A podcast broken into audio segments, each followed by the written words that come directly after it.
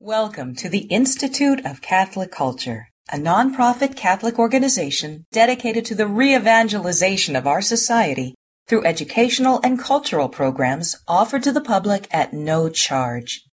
This and other presentations, hundreds of hours of audio, are available for free on our website, www.instituteofcatholicculture.org. There you can listen to or download educational programs related to all aspects of our divine faith, and you can review our schedule of upcoming events. We hope you can join us in person. Our speaker this evening is director of the Westminster Institute. In his 25 years of government service, Robert Riley served as special assistant to the president, director of the Voice of America, senior advisor for information strategy to the Secretary of Defense, and taught at National Defense University.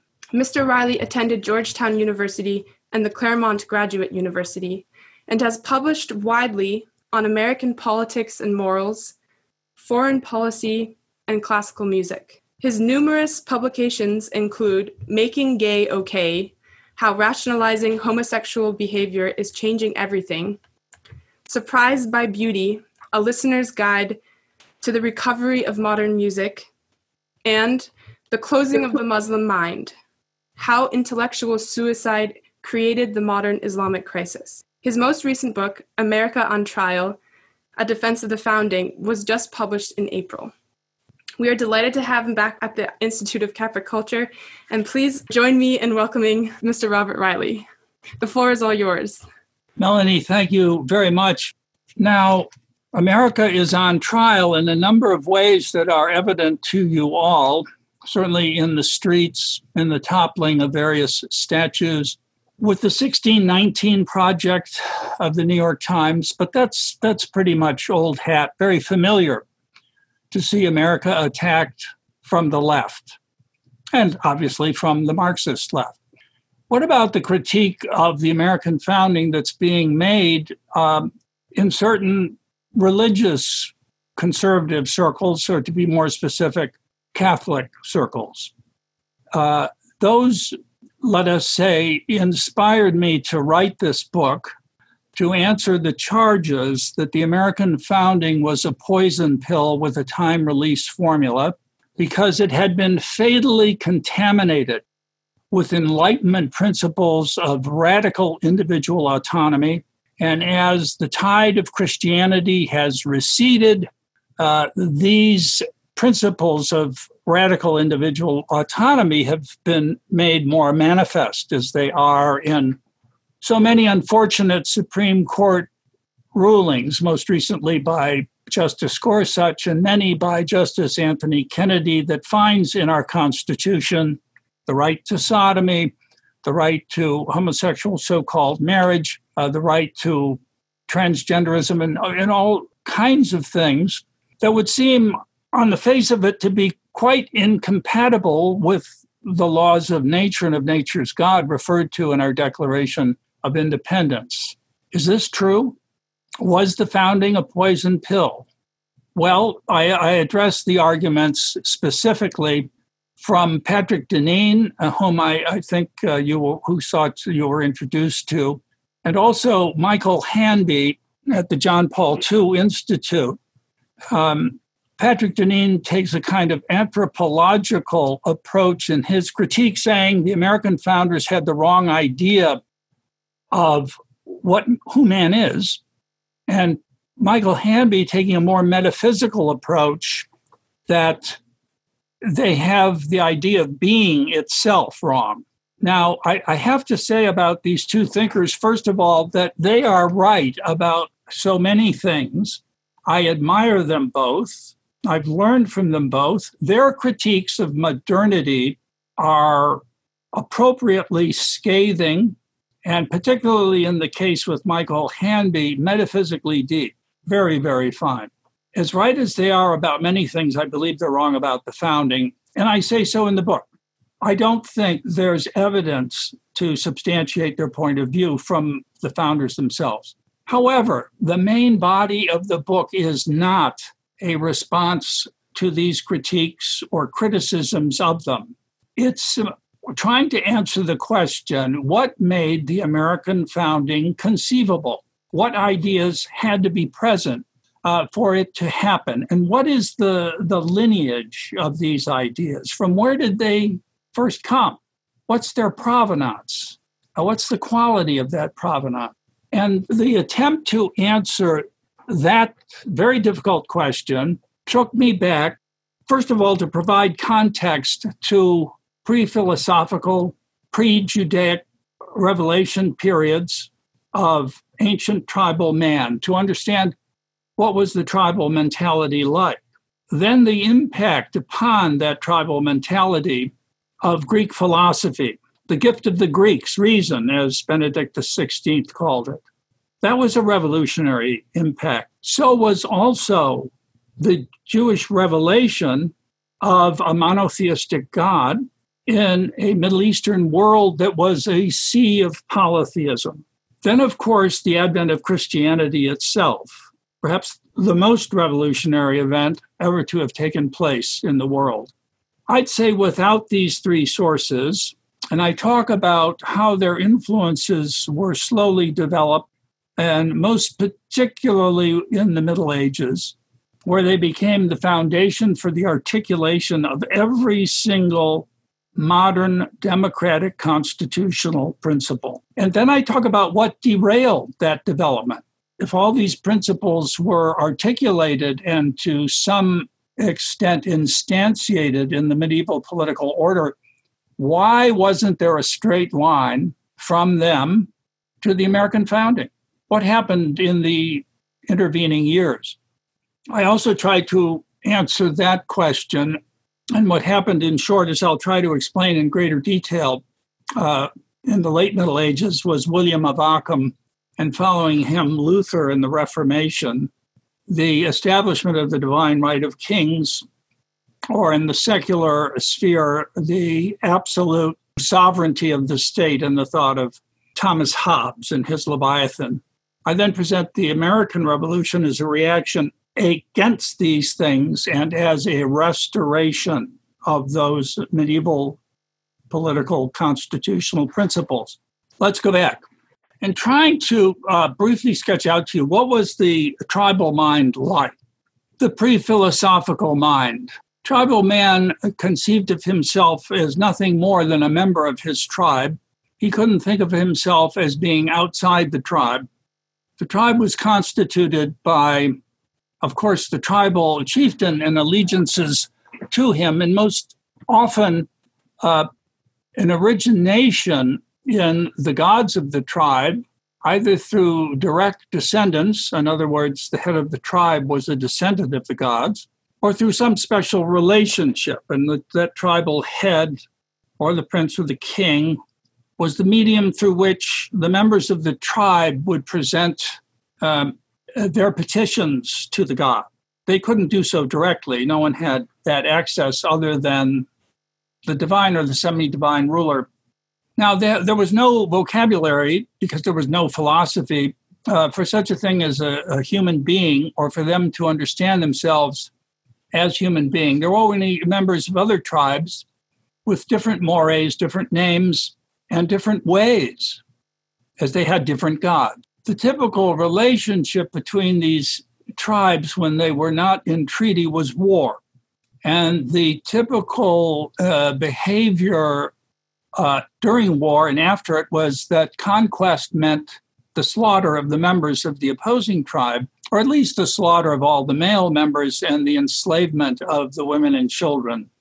Neither the victorious tribe nor the defeated tribe could have expressed any moral objection to this behavior, because had the defeated tribe won, they would have behaved in exactly the same way. The one thing they might have thought is that the gods of the victorious tribe were stronger because they had defeated the gods of the losing tribe. And what were the gods of the tribe for other than to protect it against its enemies and guarantee harvests?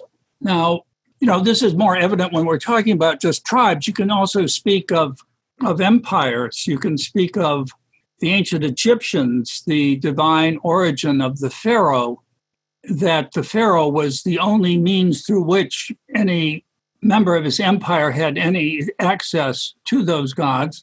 And the political order was arranged in proximity to the nearness to the pharaoh. And this obtained not only in life, but in death as well. The hierarchy of society was recognized by the closeness of one's grave to the grave of the pharaoh. There wasn't such a clear demarcation between life and death, and there certainly wasn't a clear demarcation between the human and the non-human, as they were given to not only respect the gods of Egypt, but there was a lot of shape-shifting of these gods into animals or rocks and trees, a great deal of divination, a great deal of superstition, not true of just the Egyptians, but of all the pre-philosophical ancient peoples. And in fact, there are pre-philosophical peoples who still exist today, of which we can see that this is true. So no term for human being, no horizon beyond that of their tribe. This was greatly disrupted by the introduction of philosophy in the classical Greek world, which claimed that man's reason was able to not simply have opinions about things, but apprehend the truth of them, that the truth of things could be known, and that this truth was not dependent on any kind of political order or gods, but was in the thing themselves and was universal. In other words, they thought they could understand the nature of things, and meaning that that understanding comported with the essence of what something was or what something is. They observed that there is an order in the world, and that this order appears to be rational, that through their reason they can apprehend this order, which was called the laws of nature, or laws of reason. How could this be so? How is it that man's mind can apprehend the truth of things and apprehend where did this rational order come from? Well, several of the pre-Socratic philosophers, notably Heraclitus, maybe Anaximander, speculated that the world was apprehensible because behind it was a divine intelligence. And as far as we know, Heraclitus is the first one to have used the word logos to describe this divine intelligence. And as you well know, the word logos in Greek means reason or word. So that was the origin of this rational nature. Now, the interesting thing about this is that a comprehension of the essence of a thing allowed one to judge what was good for it or what was bad for it. Let's say in respect to an acorn, one would know that the nature of the acorn was to become an oak tree, and that nowhere along the trajectory of the growth of this acorn into an oak tree would it turn into a gazelle or something else. If the conditions proper for its growth were present, a rich soil, abundant moisture, and so forth. In fact, one could come to judge what was good for this oak tree by what allowed it to reach its perfection. And its perfection was its growth into a fully mature oak tree. So water, good for it. Drought, bad for it. Too much acid in the soil, bad for it. Balanced acidity in the soil, good for it. Good, bad, normative. What's normative for the oak tree? Now, in the natural world, these things were, let us say, fairly automatic. The oak tree didn't reflect upon its end or be able to travel to get water or think that drought was bad, because obviously oak trees don't have minds. Only in the nature of man was there a creature in the world who could apprehend the end of his nature and who had the free will to decide whether to undertake actions that were conducive to the perfection of that nature or actions that would subvert it. And so we find in Aristotle and other thinkers an ethics, as we know from the Nicomachean Ethics, his great work, how man ought to behave. This is very critical in terms of understanding both philosophy and modernity. Clearly, from Aristotle and other thinkers, you could go from an is to an ought. What is the ought? The ought is the perfection of the thing from its the development of its nature, what it ought to be. When we know the formal and final causes of things, which means we know their essences, we know what it ought to be, and therefore what it ought not to be. And in terms of man, that translates into a morality that is normative, that can be known through man's reason. So man needs to rule himself rationally according to what is normative. What is wrong, what is immoral, is irrational. It's against reason. And this understanding of morality obtains in Thomas Aquinas, who specifically defined sin as irrationality, an act of irrationality. This was extraordinary because it also was able to introduce the subject of what is just, what is unjust. Now, when you can apprehend what is just and what is unjust, according to man's nature, it must be just everywhere and at all times for all peoples, applied, of course, with prudence of local circumstances, but nonetheless, that was revolutionary. That justice doesn't exist according to the conventions of a tribe, but according to apprehensible universal truths. You know, we're never going to get out of Athens if I keep going on this, so I better quickly segue over to Jerusalem.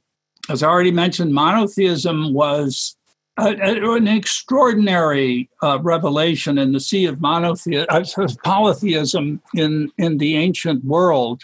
And what was equally extraordinary was this idea that Yahweh, the revealed God of the Jews, was transcendent. He was not in this world, though he could act in it when he so chose. He transcended it. He was outside of it. This was beyond the ken of ancient man's imagination, who thought the gods were all within the universe, up in the empyrean, but part of it.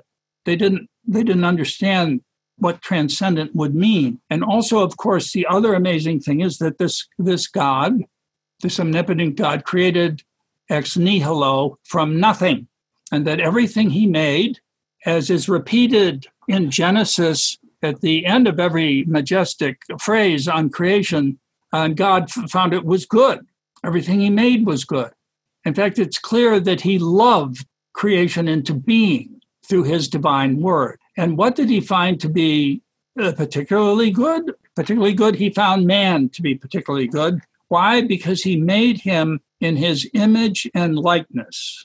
In his image and likeness, he made him. I would contend to you that any notion of human rights in the modern world has its ultimate source back in the revelation of Genesis, that a human being is inviolable, that there was something sacred because that human being is the possessor of this image of God within themselves, that they are inviolable. Even if one is not a Jew or a Christian, but who believes in human rights, they are beneficiaries of Genesis in one way or the other. The goodness of creation, by the way, was another stunning assertion, which was not generally shared in the ancient world, which usually was constituted by contending principles of good and evil, of light and darkness, of demiurges, fighting it out in the primeval muck.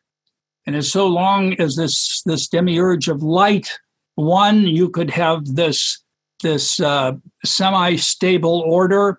But the struggle between the demiurges was never over and would occasionally erupt into the natural world, threatened to overwhelm it and send it back into the primeval muck.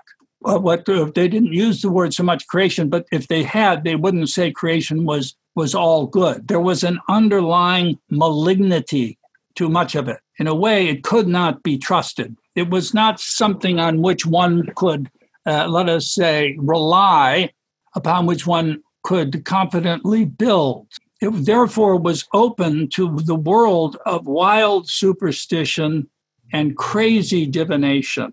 In the book, I give some samples of that divination from the Babylonians that you might find quite amusing. You know, whether they specialized in divination from sheep livers, others did it from the entrails of birds, etc. You can find in the Old Testament vigorous condemnations of divination, necromancy, and of course of idolatry.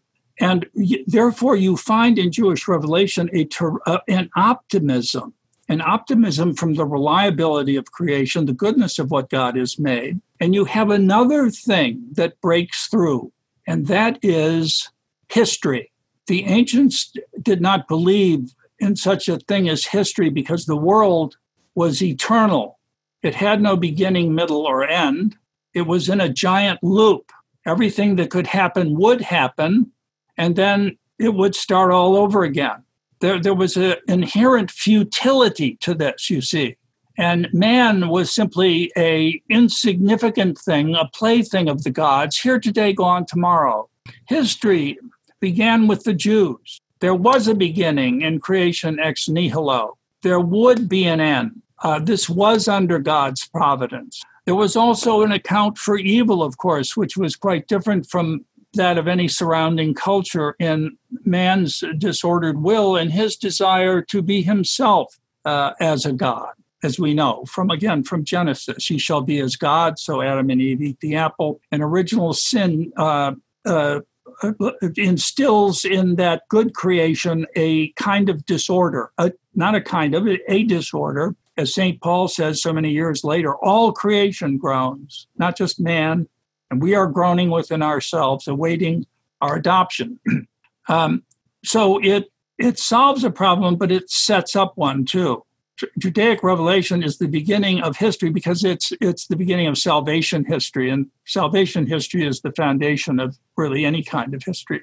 Therefore, soon after Genesis, or at the end of Genesis, we begin the prophecy of how the original order and goodness of creation is going to be restored. And we know this is through a Messiah who is foretold in a variety of ways, who he's going to be, what he's going to do, etc. Thus, we arrive at Christian Revelation and the astonishing claim, as we know from the majestic announcement at the beginning of the Gospel of St. John, in the beginning was the Logos. In the beginning was the Word, and the Word, the Logos, was with God, and the Word, Logos, was God. And all things were made through him as Logos. Well, now we know why there's a rational order in nature, don't we? God himself is reason. But Logos is incarnate. What if Heraclitus, speculating on this divine intelligence behind the order in the world, what if this Logos walks through the door? That is the experience of a Hellenized Christianity or of a Christianized Hellenism. That is what made the claims of the New Testament comprehensible to the largely Greek-influenced world of its time. Of course, it was comprehensible in its own revelational terms as to what Christ was doing. And what he did quite clearly was universalize the truths of the Jewish revelation. We could say that Judaism, the God of Judaism is a universal God in a tribal religion. Christianity is a universal God in a universal religion. And the revelation of Christ and Christ's redemptive action extends universally and then deepens incomparably what the imago Dei means, that each individual person is the object of infinite love and Christ's redemptive love. This also means, very, very significantly for our topic, that redemption is available to that individual through his or her relationship with Christ and God, which is not mediated by any political order. This was a shocker for the ancient world that forever demoted the status of the political and brought forth a different understanding of what the political is or should be.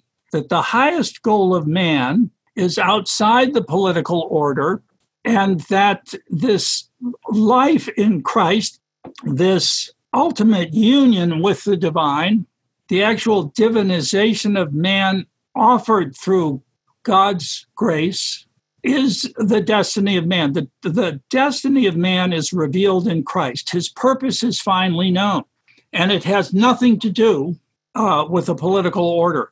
It has something to do with the church, of course, but not with the political order. It has enormous political ramifications in any society which becomes Christian. And as we will see, the revelation is so profound that it formed the basis of a new civilization. That civilization, as it developed into the Middle Ages, became known, obviously, as Christendom. And I have to jump quickly ahead here because I know we don't have a whole lot of time left. Well, you know, one of the key quotes from the New Testament that is so often made is our Lord's statement when they try to trick him with a denarius, should we pay our taxes to the Romans? Whose image is this? And so forth. Give to Caesar the things that are Caesar, and to God the things that are God's. This, of course, was a revolutionary statement. And it's the gospel description is that the crowd was amazed at our Lord's statement. Of course, they'd be amazed. Anybody in the ancient world would be amazed by such a remark. That there was a difference between what's Caesar and what's God's. After all, Caesar was a god, no more. Now, this became the foundation of the two swords teaching. And this was articulated most famously by Pope Gelasius at the end of the 5th century, when he instructs the emperor, we have two separate realms here. I would no more consider telling you what to do in the secular political realm than I'm sure you would think you could tell me what to do in the spiritual and moral realm. What we have here really are dual sovereignties. The sovereignty of the political order, which Christ himself acknowledged, he knew certain things, after all, are Caesar's.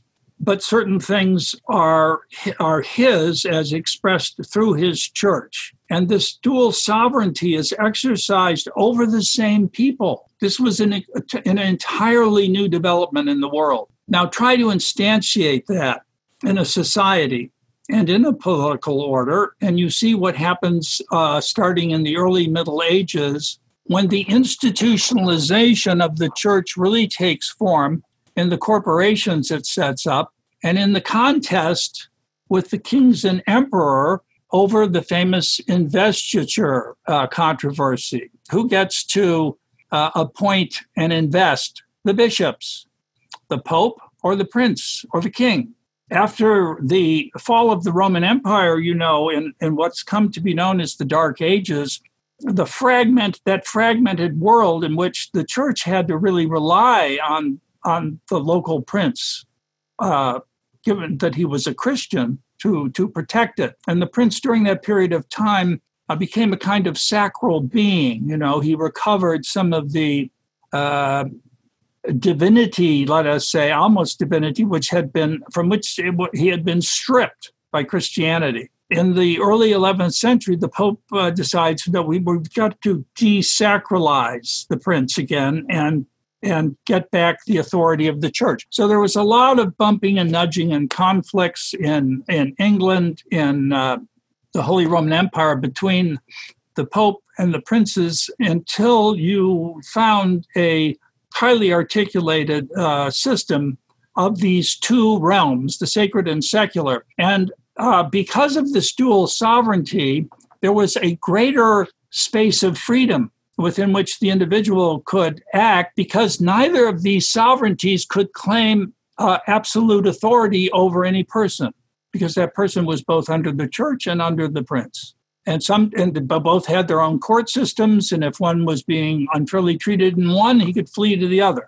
A very, very interesting history to this. But what came to be articulated in the medieval canon law were these principles of constitutional government.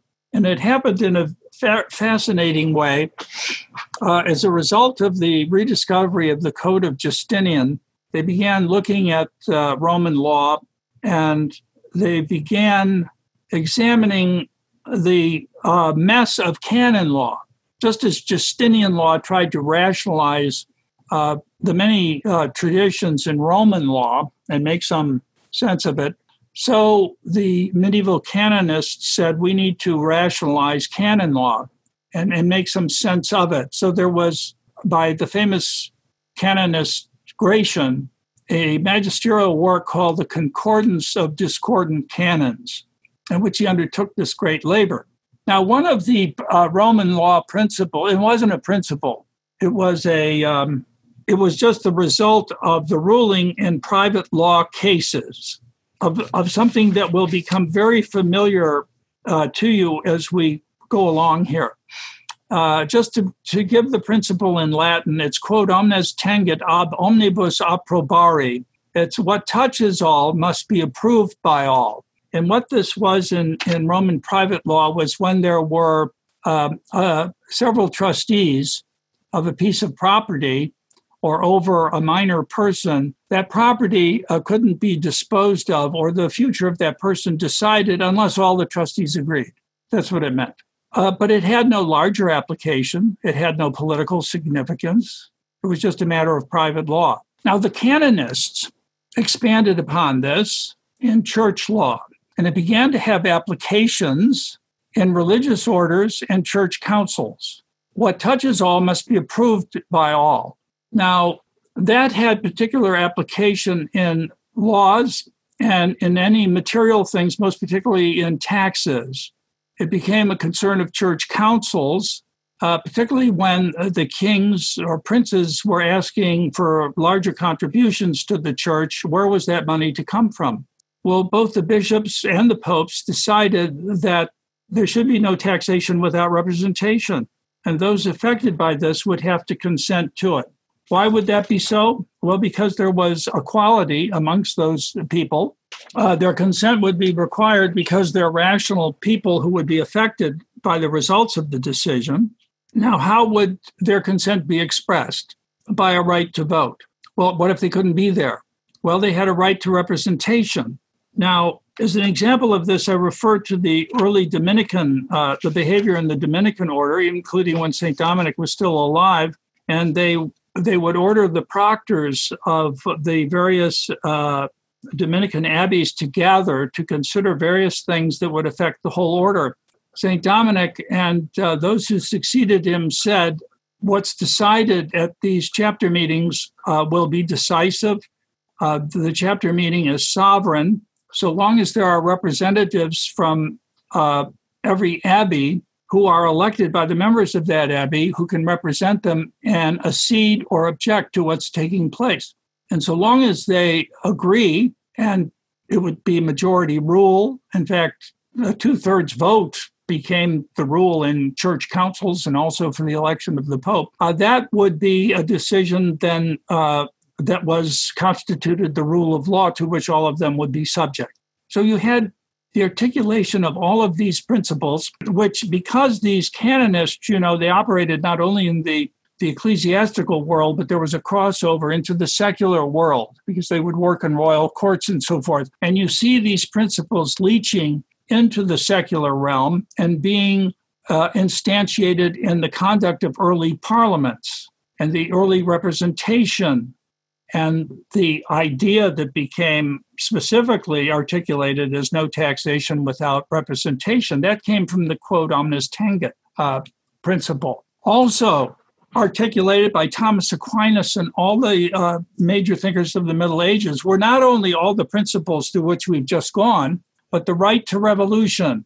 In fact, some called it the obligation to revolution against a tyrant, an unjust ruler. And why would you have such a right? Because the king or the ruler is not sovereign. It's the people who are sovereign. Why are they sovereign? Well, first of all, because they're all equal. And second of all, because God does not directly invest the ruler with his authority. All authority comes from God, but how is it conveyed?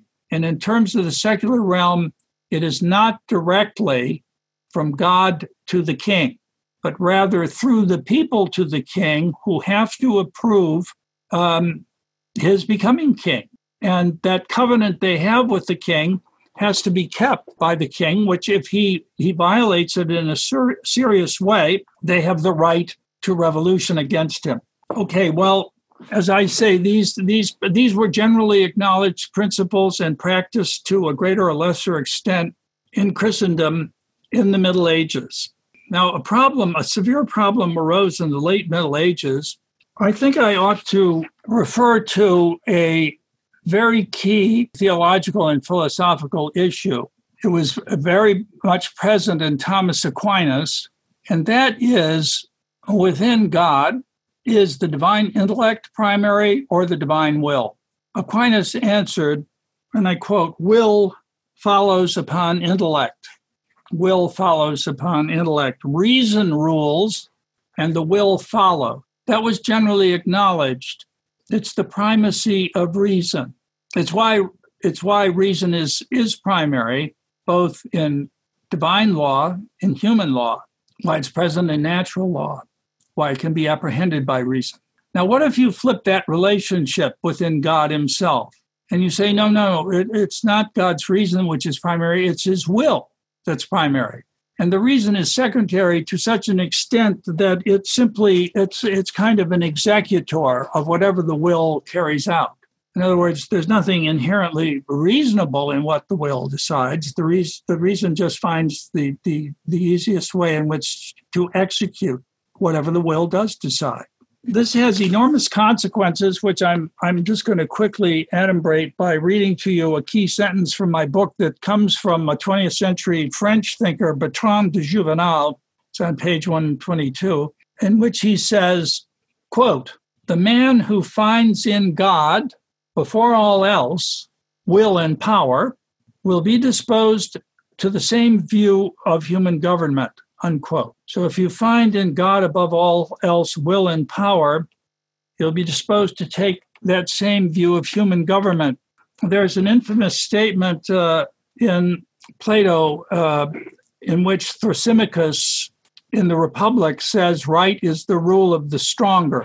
So right is constituted by will, by strength, and the strongest will decides what's right. There's nothing inherently right or wrong. This is kind of the theology of that view. And it was embraced by William of Ockham in the late Middle Ages. He said, will is primary in God. God's will is unrestricted by anything, except maybe the principle of non-contradiction. Nothing is inherently right or wrong, but God says it's so. There is no nature. Things have no essences. Words do not relate to some objective reality. They're purely conventional. There is no, the order of nature is unintelligible because things have no natures. Everything exists from moment to moment as a direct result of God's will, not because they have a nature.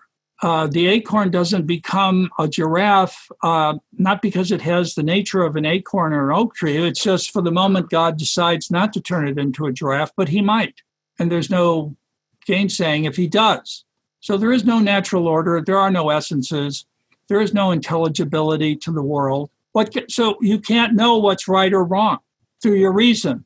Aristotle's ethics goes out the window. You can't know that. Why? Because it would restrict, were it true, it would restrict the omnipotence of God. They have a very strange view of what God's omnipotence must mean in order for them to denude the world of its rational order. But that's what William of Ockham does to protect God's omnipotence, he thinks, right? We have to get rid of this pagan thought that has infiltrated the church, by which he means, of course, Aristotle and of course, Thomas Aquinas' use of Aristotle. Now, the problem with William of Ockham's thought is that it so greatly influenced Martin Luther. Martin Luther accepted this nominalist and voluntarist view of God. He had a voluntarist theology, which means God is pure will and power, unrestrained by anything. And he also inherited the view from Ockham that one cannot know through one's reason what's right or what's wrong. There is no right or wrong in things themselves, but God says it so. And by the way, Ockham said God could change his mind anytime he wants. And in one notorious statement, he said, if God requires of us that we hate him, he can do so. And there's nothing we could say against it. So Luther thinks, well, okay, we can't know right or wrong. Our nature is so thoroughly corrupt. There's really no vestige of nature, but of reason, but there's nothing in nature that would let us know these things regardless. So how do we know? We only have one source, revelation. And it's only by following this revelation that we can conform ourselves to that will of God. But we can't even do that because we don't have any free will. We've been predetermined by God. So there's only this notion of God's mercy to save whom he will, which is unrelated to any actions of the individual. There's no relationship between grace and nature, as Thomas Aquinas taught. There's a total bifurcation between the two. Man does nothing in cooperation with God's grace that is in any way related to his salvation. That's a revolution. That's a monumental change in thought. Now, the political consequences of Luther's teaching was the absolute power of the prince. The prince was no longer constrained by the popular sovereignty of the people based upon their equality. He didn't agree that people were equal, and he did not accept as a consequence that there was any requirement for consent. The people's consent was not required in their rule because God directly invested the ruler with his power, which, as I say, was absolute. So there's no requirement of consent. There is no right of representation. Obviously, there's no right to vote. And most especially, there's no right to revolution, no matter what the prince does. No matter how tyrannical he becomes, there is no right to revolution. You can see the absolutist tendencies of the state as it develops under this teaching. And Luther also, by the way, burnt the canon law in front of the church at Wurttemberg, and up in flames went all the church ecclesiastical corporations, which had protected individuals under this dual sovereignty. One of the sovereignties was now gone, because the prince became the head of the church. The prince was re-sacralized under Lutheranism. He regained all those ancient powers. He was the head of the church. Luther turned to the prince for the reform of the church. So that was one ground of the absolutism that developed and was later expressed so profoundly in James I and Sir Robert Filmer in his work Patriarcha. And of course, as I mentioned earlier, in the work of Thomas Hobbes in not the divine right of kings, but in the absolute sovereignty, the absolute power of the sovereign state over the individual. Thomas Hobbes was also a nominalist and also a voluntarist to the extent that he believed in God. He was a materialist. He believed in the total corruption of human nature, as did Luther. He was sort of like Luther without the redemptive grace of Christ. So the secular absolute state. Now, in opposition to particularly the teachings of divine right of rule, arose a couple of amazing champions.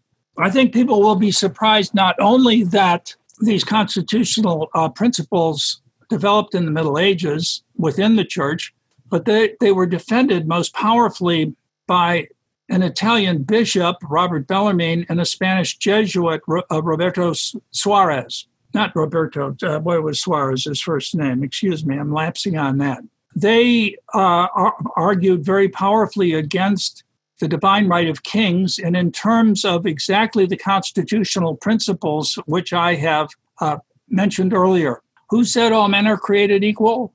You think it was Thomas Jefferson or John Locke? It was Bellarmine and Suarez, that men have the right to consent in their rule, that there are no legitimate laws to which they haven't consented. Robert Bellarmine, Suarez. Now, Robert Filmer, the greatest apologist for divine right of kings, wrote this work, Patriarcha, defending the divine right of kings, in which he knew he had to refute or take on Bellarmine and Suarez. And so he does. Throughout the book, he quotes extensively Bellarmine. Bellarmine says this, I say that. Suarez says this, I say that. And Bellarmine and Suarez are a powerful rearticulation of and development of natural law teaching. Now, on the Protestant side, there was Algernon Sidney, who also wrote against the Filmer. In his work, Discourses on Government, he used classical natural law thought, though he was an Anglican, to the same effect. And he had to acknowledge Bellarmine's work because he's arguing against Filmer, and Filmer principally addresses himself against Bellarmine and Suarez. So somewhat begrudgingly, Algernon Sidney has to say, yep, we know Bellarmine makes these great arguments, but it's, you know, he says, but that's the general sense of mankind, which is fine. That's what Bellarmine says it was, and that's what Suarez says was. This was the general understanding of things, overthrown by these absolutists. I don't have time to mention that Sidney was heavily influenced by Richard Hooker, who was the first Anglican theologian who I say saved Protestantism from itself by restoring Thomist and Aristotelian thought to the Anglican form of Protestantism. And Algernon Sidney relied very heavily on him. Why is that important? Well, most of the signers of the Declaration of Independence were Anglicans. They knew all about Richard Hooker. And what's more, all of them knew about Algernon Sidney because he was a hero in the American colonies and considered a Republican martyr. And they would, of course, see in the work of Sidney his invocation of Richard, his frequent invocation of Richard Hooker. In addition to Sidney's enormous influence on the American founding, you have his contemporary John Locke, who also wrote against Robert Filmer. The first of his two famous treatises on government, the first one is a devastating critique of Filmer's divine right of kings defense. He destroys Filmer. And the second treatise, which is the one on which the American founders, well, I won't say relied most, but which was quoted most, both from the pulpit and by the thinkers of the time, rearticulated these constitutional principles that we've mentioned, most particularly the right to revolution. And it was Locke's vigorous defense of the right to revolution which most attracted the American founders to his thinking. It was very congenial, obviously, to what they were doing. But Locke had a big influence on the American founding. And because he's sort of the window through which thinkers like Deneen and Hanby attack the American founding, their contention is that John Locke was really Thomas Hobbes with a smiley face, that he was really a Hobbesian. And it's through that Hobbesian influence on Locke that the poison entered the bloodstream of the American founding, and why we have what is turning into now a Hobbesian state here in the United States. And I think I would find very little argument in this audience or amongst many that this is what, unfortunately, the United States is becoming with a claim of absolute sovereignty over us, which is in the state and does not come from the people. If I could just, in a little byway, during this coronavirus crisis, we can see certain governors enjoying the powers of the Leviathan, assuming powers to rule that are quite extraordinary. I'm in the Commonwealth of Virginia, and the governor here on his own decided to declare that going to church was an essential service, therefore you may not go, but getting an abortion is an essential service, so go ahead and get your abortion. That's Leviathan speaking. When may you leave your house, to where you may go, how may you dress, assume the anonymity of your face mask and so forth. I'm not making fun, by the way, of sensible health precautions. I just note who is enjoying the assumption of these extraordinary powers at this time. And what it does is it exposes the feature of Leviathan so we can all see it. So I'm not arguing that we're not in that danger. I'm simply saying it didn't come from the American founding. And the very end of the book, I do write an epilogue, which I say, if it's not the founding's fault, whose fault is it? And I go on to suggest an answer to that. It would require another book to do it well. In brief, I say the Germans did it. Why? Because it's the German school of 19th century German school of historicism that infested American education. Anyone who wanted to have higher education with a certain éclat left the United States and studied in German universities. German professors were invited over here and became professors in American universities. What do I mean by historicism? That history, the truth is a product of its time. Times change, so does truth. Truth is relative to its time. Now, the claims of the Declaration of Independence are, no, there are certain transcendent truths, that rights are inalienable because they come from God. Not in the late 18th century, but always, everywhere, at all times. Now, that's either a universal, immutable truth or it's not. According to German historicism, it's not. And that became a broadly accepted view in American education. And it morphed into, excuse me, of course, into moral relativism and then into progressivism.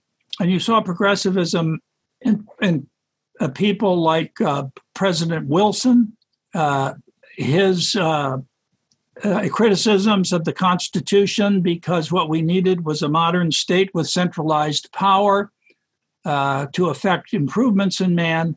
That if you're going to read the Declaration of Independence and understand it, you first of all have to get rid of that pesky preamble, the one that talks about laws of nature and nature's God and on those inalienable rights to life, liberty, and the pursuit of happiness. No, we can't have those in the progressive state. And so we see this school of progressivism active today, particularly in one political party, which thinks we need to be improved and can only be improved by the assumption of greater powers by the state, and which will do that for us. By the way, I'm going to just talk about some of the riots and the grievances we see in the streets. It reminds me of the French Revolution in a way. One chapter in the book compares the French and American revolutions so that we can so clearly understand which was the product of the radical Enlightenment and which was not. The French Revolution required for its success a profound de-Christianization campaign. Why? Because it was premised on the perfectibility of man. The American Revolution was quite the opposite. There was no notion of the perfectibility of man. Why? Because the founders were overwhelmingly Christian, who believed man was only perfectible through the grace of God and his divine mercy. He couldn't perfect himself. Certainly the state could not perfect him, nor should the state be ever thought of as a salvific engine. And therefore, it is necessarily limited and must be kept limited. Now, the rioters and marchers today, with their sense of grievance, Christians, broadly speaking, believe we're in need of repentance. We're in need of contrition. We look to God alone and his mercy and love for our salvation. And so long as we conform ourselves to his divine will, that's the only perfection for which we can hope. Some of the rioters and angry people in the street seem to think that they should already be perfect. And the reason they're not is somebody else's fault. So let's go get those people. Or maybe it's the institution's fault. So let's take down those institutions, because the state of nature is really one of perfection. There's no original sin. We don't need contrition. It's a form of, let us say, self-salvation. That we not only can reach our own perfections, we should already be perfect, and therefore radical political action is required. That has absolutely nothing to do with the founding. It's antithetical to the founding. I think that what has happened, our moral dissolution today, has taken place not as a kind of fulfillment of the founding, but contrary to its principles. And politically, our principal hope is a return to those principles, not a rejection of them. Thank you so much for this absolutely fascinating lecture. It was really an honor to hear you speak. And yes, we will be taking questions and answers. Looks like we actually have quite a few coming in. Well, I since someone was so kind enough to suggest I continue the talk, can I just say a couple brief things? Yes. Okay. The entire fulcrum of the book, the hinge on which it turns, is this contest, this struggle between the primacy of reason and the primacy of will. Mm-hmm. And the contention in the book is that the American founding was a restoration of the primacy of reason after the expression of the primacy of will in the absolutism of, well, you could say of George III, but really of the British Parliament, which claimed absolute powers over the American colonies at the time, particularly the right to rule them without their consent, and obviously to tax them without their consent. So that's the chain, that primacy of reason versus the primacy of will. The only other thing I want to say very quickly is that one thing about which the founders were unanimous was that the Republican government which they had instituted could only succeed insofar as the American people were virtuous. Virtue was the sine qua non for the success of the American Republic. I can elaborate on that, Melanie, if anyone has questions as we go on. Perfect. Thank you. Yes, we actually do have a question on that topic, and that is, how would you propose that America return to its founding principles? And I think this is directly related to your point about virtue in man. Well, they can't return to them if they don't know what they are. Mm-hmm. So first of all, they have to be rearticulated. They have to be expressed, and they have to be defended. I think the last thing we ought to be doing is saying that those principles are themselves responsible for the great state of moral decay in which we are. And that's why I take such vigorous exception to Patrick Deneen's thesis and Michael Hanby's thesis. I think it removes the grounds for a possible recovery. And it leaves us with nothing else but, to go home and pray. And I'm sorry, that's not the Christian program. We need to be in the public realm. We need to engage. I dedicate this book to the memory of Major Robert R. Egan, who was a major in the U.S. Army Air Corps, an intelligence officer. I was named after him. I never got to meet him because he was killed in World War II, for which he volunteered. He didn't have to go. He was in his late 30s. He insisted on going because he was a single man, and if he didn't, a married man would have to go. He thought the country was worth fighting for. He gave his life for it. I know many of you have family stories that are similar. So the book's dedicated to his memory, and of course to my children carrying on, one of whom is a Marine Corps officer serving now. They think the country is worth defending, fighting for, when necessary, giving their lives for. What is it that's so worthwhile that they should do that? How can we tell them otherwise, that this is an ignoble, low thing that has brought us to a state of moral corruption? You see, I cannot accept that on several levels. The level on which I deal with it in the book is that it's simply wrong. I mean, it's historically wrong. The evidence is not there to substantiate it. But it's a harmful teaching. It couldn't come at a worse time. Oh, Annie, yes. It's my impression that some of the people that are against the founding fathers and calling everything into question, the birth of the country, was the fact that of slavery, and that Blacks, slaves, were considered 3/5 of a person. So how can we somehow understand, take the intention, but then try somehow to, I don't know how you fix this other thing, Well, they weren't sure how to fix it. They were hoping it was a great evil that could resolve itself over the course of time peacefully. When that didn't prove to be the case, it was resolved in a terrible civil war, as you know. Why was there a civil war over this question? Because the founding principle of the United States is that all people are created equal. There was no exception for Blacks. Thomas Jefferson, a slave owner, considered slavery a great evil. They all did. Almost without exception, they thought that.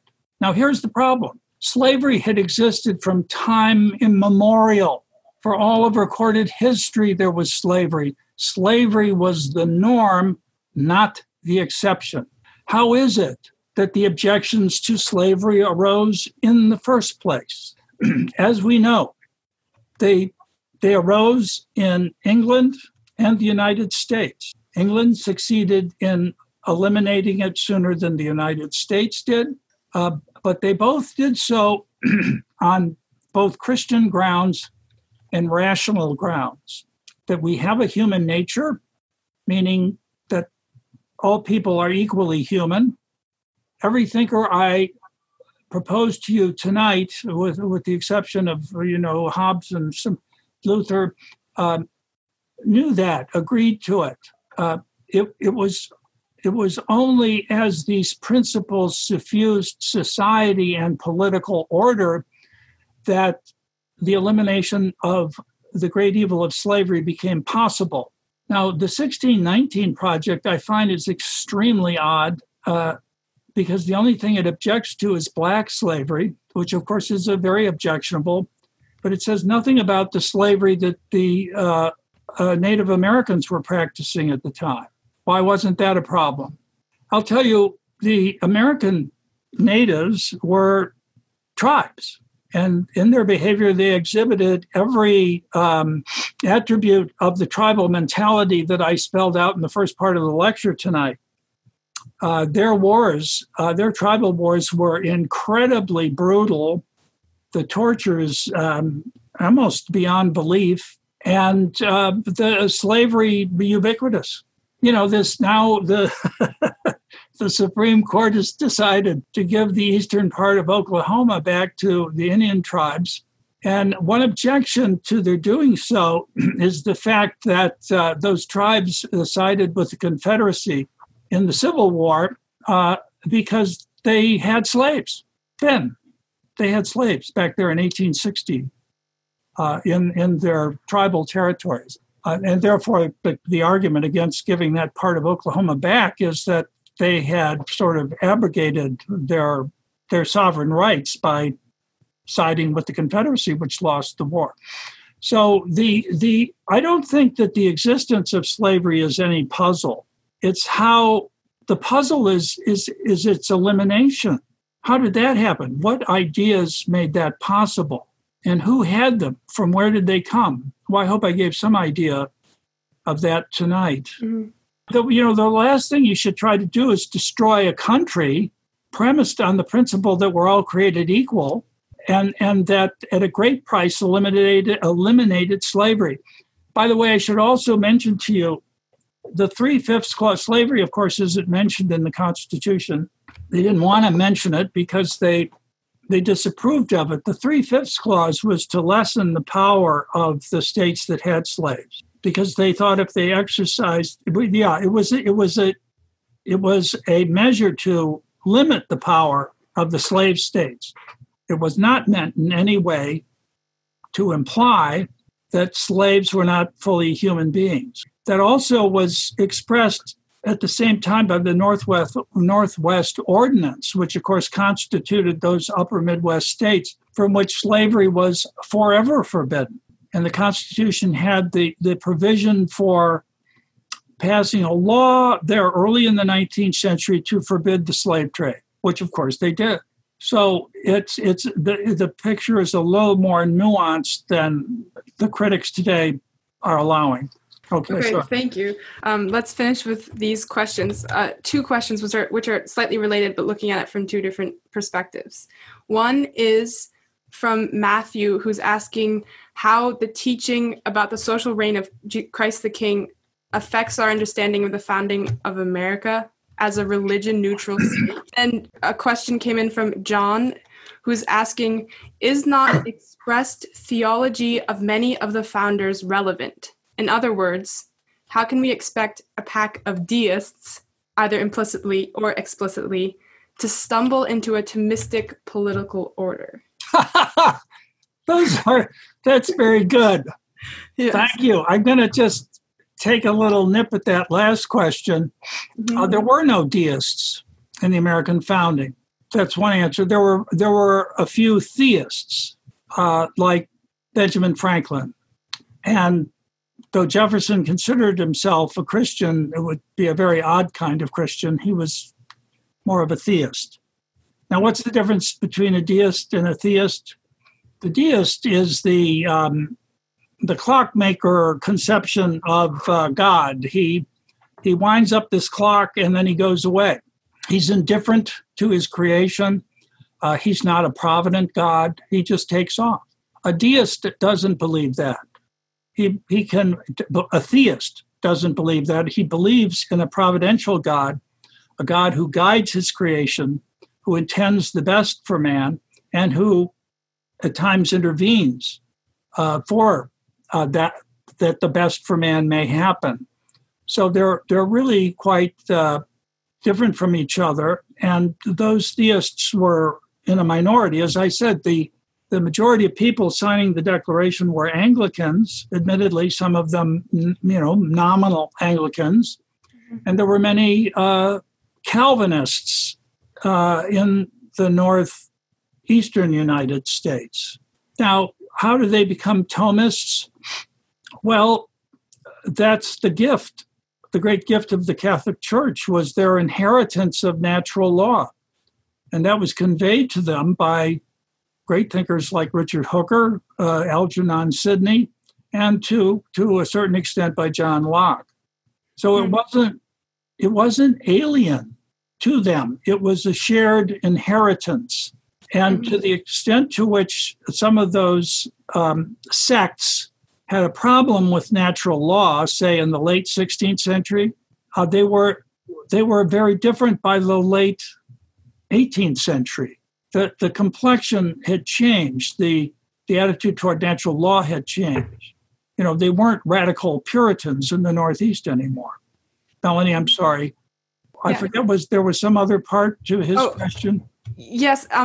Both the questions were sort of asking about the influence of like Christian tradition on the founding fathers. And then two, the second question was sort of assuming that the founding fathers were strongly influenced by their deistic or theistic background, and did that not have a massive effect on the founding principles? No. The founders were overwhelmingly Christian. It was a founding by Christians, though I wouldn't call it a Christian founding. Why not? Because of the distinction between the secular and the religious. The principles in the Declaration of Independence are philosophical principles, not religious principles. And that means that anyone who accepts those truths as being self-evident can be an American citizen, even if they're not a Christian. Can a Jew be a good citizen? Washington thought so. In fact, he even thought a Catholic could be a good citizen. So there was also the principle of religious freedom. One thing that was faced squarely by some of the thinkers in the early Enlightenment period was the incredible violence from the religious wars that had torn the continent and England apart. How could people live together when they belonged to different sects? If they were only going to live according to the Revelation and they interpreted the Revelation differently, well, that's a prescription for endless war. That's one reason why John Locke was writing and saying, well, now, wait a minute, there's a different way in which to ground a government whose principles we can all share. And these are certain truths. There's this law of reason that obtains in the state of nature, according to which we should live. And, that we need to treat each other with that respect that is accorded to the fact that we're all made in the imago Dei, even if you belong to different sects. You might say, well, yes, I'd prefer to live in a Catholic culture, and this is not one, but my wife is Spanish. I spent a lot of time in Europe. Good luck in Spain. The Catholic cultures in Europe, I'm afraid, are even in worse shape than the United States. Mm-hmm. So I think there's a kind of nostalgic imagination involved in this idea that we can only live according to the truth if we're in an explicitly Catholic culture. When not so. I believe. Yeah. Well, thank you so much. It was wonderful. Like, all you had to say was fascinating, and it raises so many questions. Please look into his book, America on Trial, available on Ignatius Press or Amazon. Yes, thank you everyone for joining us, and have a wonderful evening. We hope you enjoyed this presentation from the Institute of Catholic Culture. If you'd like to learn more about the mission of the Institute and how you may become a part of this important work, please visit our website at www.instituteofcatholicculture.org or call us at 540-635-7155. And may the glory of Christ Church be ever more manifest upon the earth. St. John the Evangelist, pray for us.